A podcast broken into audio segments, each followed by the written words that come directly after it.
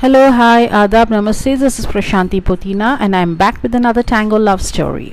I know it's been a while since I've really, really come up with one, so let's jump into this strange love story that I want to tell you. Well, this is about a girl who was very much frustrated with her life and she wanted to end it. So she found a nice, secluded spot. And she just when she was about to jump off the cliff, she heard a voice Excuse me, excuse me.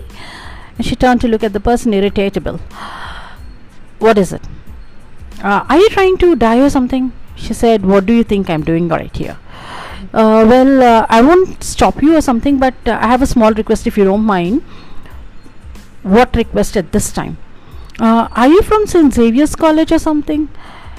Yes, I am. And what is it to do with you? Are you going to report me? I don't care because by the time people come to see, I'll be dead. He said, No, no, no, no, it's nothing to do with reporting and all that. You go ahead and die. Fine, fine. But it's just that uh, today is Saturday and tomorrow is Sunday. Well, Monday I have an exam and then Wednesday, I think, and then I have one on the 14th. So I was just thinking, can you just slightly postpone it? So, since you are a student, no, they'll give us a holiday and I can, the exam will get postponed. And you know, she was like, What? Are you mad or something? He said, No, no, no uh, you go ahead and die but uh, just just for a matter of two days just matter of two days please. And she got so irritated she started picking up a fight with him. And both of them started fighting and she completely forgot she had to die and she left in a huff back to her house. And then after going back home in the night she smiled actually thinking about this guy and wondering who was this guy? Who was he? And then she couldn't actually forget him and after a week, suddenly she spotted him in a cave with a f- group of friends.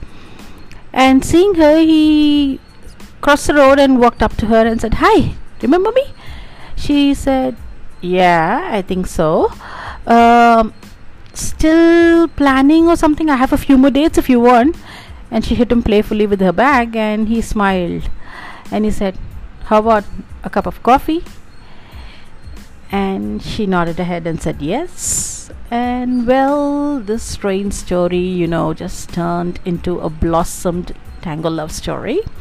Well, it's up to your imagination as I leave you here, and I think we can catch up again next time. So that's all, folks. See you later. Adios, amigos. Have a great day.